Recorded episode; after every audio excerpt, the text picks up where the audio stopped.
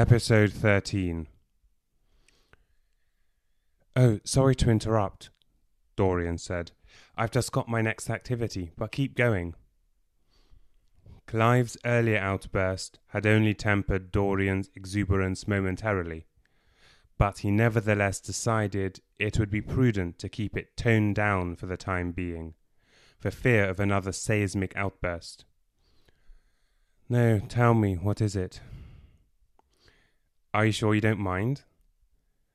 Well, okay, it's going to be epic. Literally.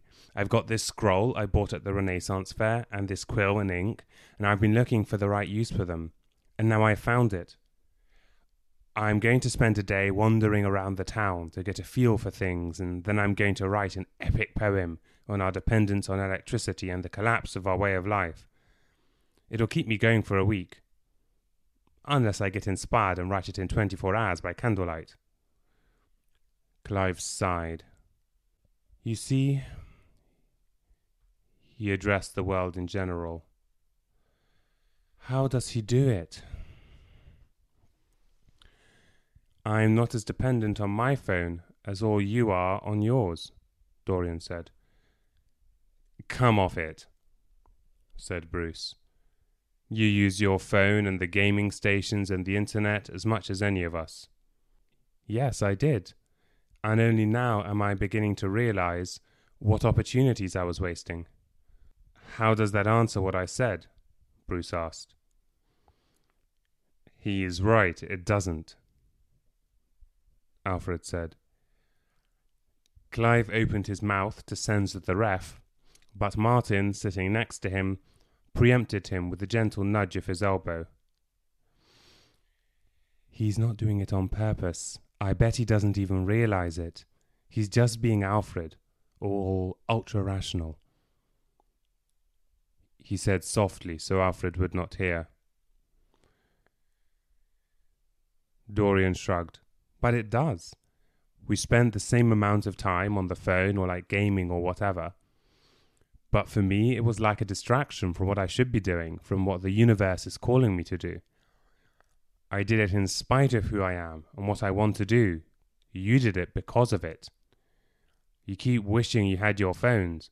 I see you reaching for them and looking all restless and fidgety. It was a distraction for all of us, Martin said. Was it? Look at Bruce and Clive in particular, but all of you really. Look at them.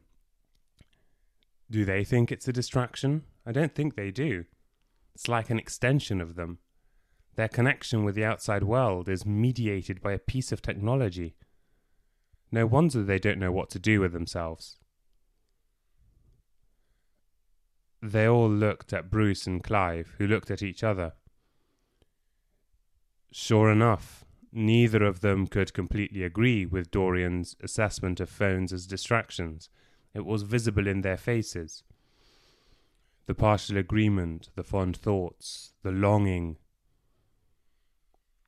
Dorian pointed straight at one, then the other, with uncharacteristic seriousness and sharpness. Now that's why I'm having such a great time and you aren't, he said. There's your answer, Clive. Who would have thought that Dorian would be the one to find the most constructive attitude? Alfred said. But he's right. We are all far too attached to a world that only electricity can provide. Remember our conversation about teenagers just now, Martin? That's the world we live in power, phone, and internet dependence. But Dorian less so, Martin said. Or at any rate less deeply, Alfred said. So, what are you saying? That he could just snap out of it? Bruce asked. In a way, yes, Martin said. I think that's what he's saying. Right, Dorian? I suppose so, yes, Dorian said. Clive had been looking at Dorian narrowly since Dorian's revelation, and now he spoke. I don't think that's it, though. Yes, there's something to it, but that alone won't do it. No, no. There's more. The way you have been cheerfully painting or pulling pranks or singing or building, while for all we know the world is falling apart. There's something up there, and it certainly isn't just positive energy or whatever the hell you think it is. I tell you, man, I just listen to the universe and don't let myself be worried. That does not explain this unnatural cheerfulness the last few days. You must be the only person in town who has not complained about things the past week. Clive's right, Chris said. Remember how when Bruce told him that I defended my shop, he thought I should have just let the looters empty it? or how he would have eaten about a third of our tins in one sitting without caring if we ran out. Remember that, Martin? Clive said. True, I had quite forgotten. Now that you mention it, he did not seem put out that he missed his chance to have food from the fridge for the last time either. Martin said.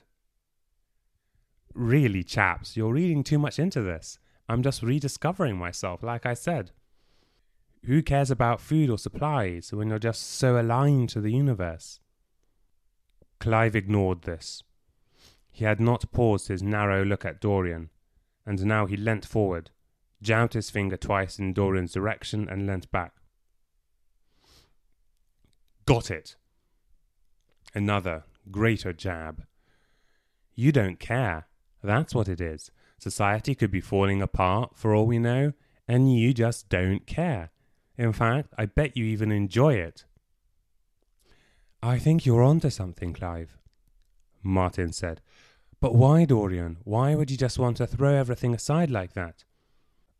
A breath of fresh air, Alfred said. A what? A breath of fresh air. That's what this crisis is to him. You're asking the wrong question, Martin. I don't think he wants to throw everything aside. I don't think he's thought that far ahead. He just finds the lack of power and the element of the unknown titillating. He is not as attached to the social order as we are, so the idea of letting it go has a certain appeal to him.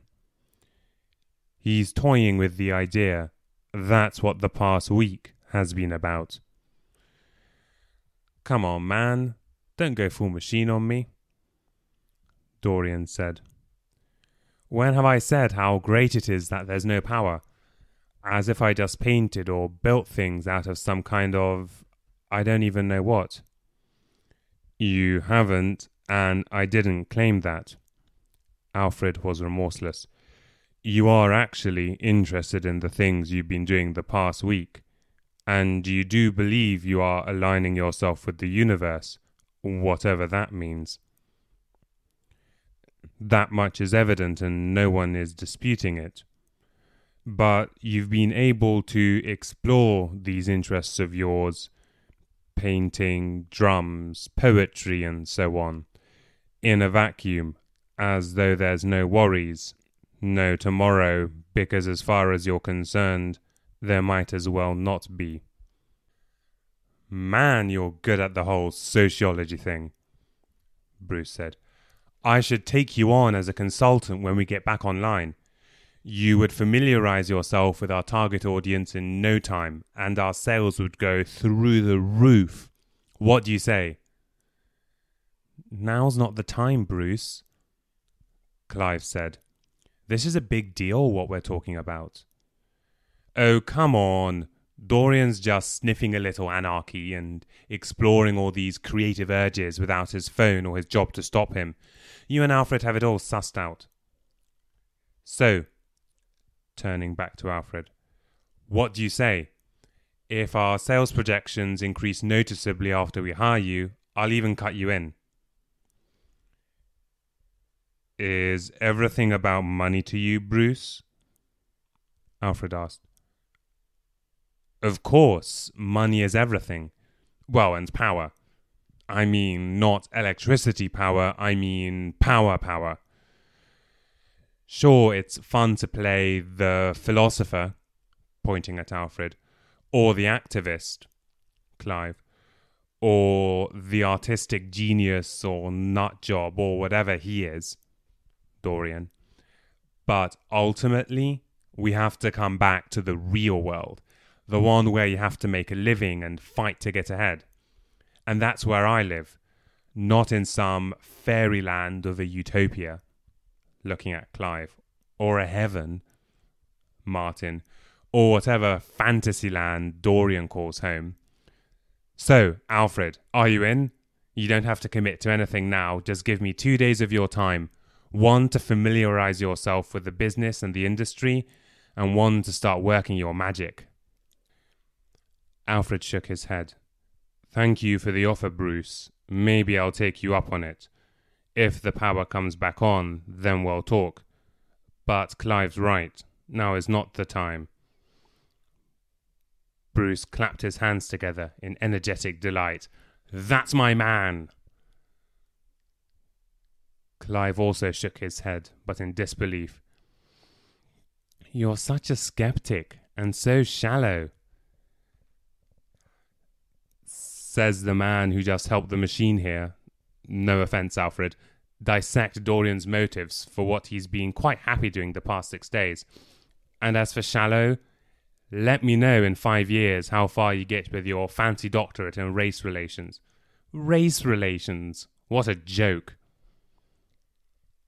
Clive rose, but Martin pulled him back down into his chair.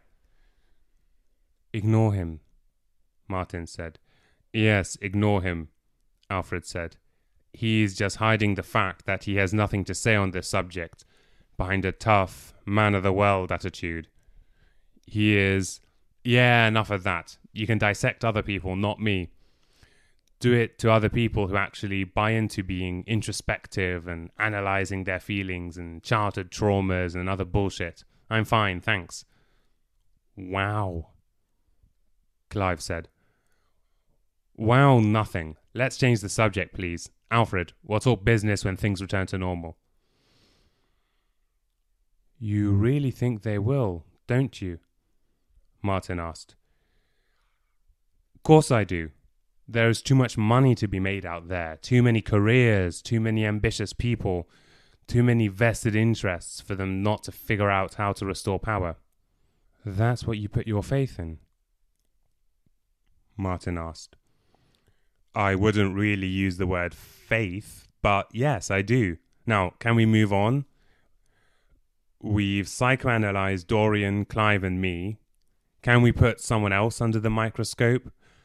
Or better yet, not put anyone under the microscope? So much negative energy. That's the second person who's had an outburst today, Dorian said. And don't you start up with that again, Bruce said. Don't tell us what to do, Martin said quietly. They all turned to him in surprise. If you don't want Alfred and the rest of us analyzing your behavior, fair enough. That's your prerogative. But you can't shut us down on anything else. Bruce opened his mouth in imminent rejoinder, then thought better of it. Fine, sorry, I won't. But I'm not the only one who's been doing that today, or even the first, and you all know it. It's time we move on. Let's just sit silently a little, shall we? suggested Chris. They did. With the exception of Chris, they had all been bruised in battle. Chris escaped unscathed only because he had stayed clear of the series of skirmishes altogether. After a few minutes of this, he spoke.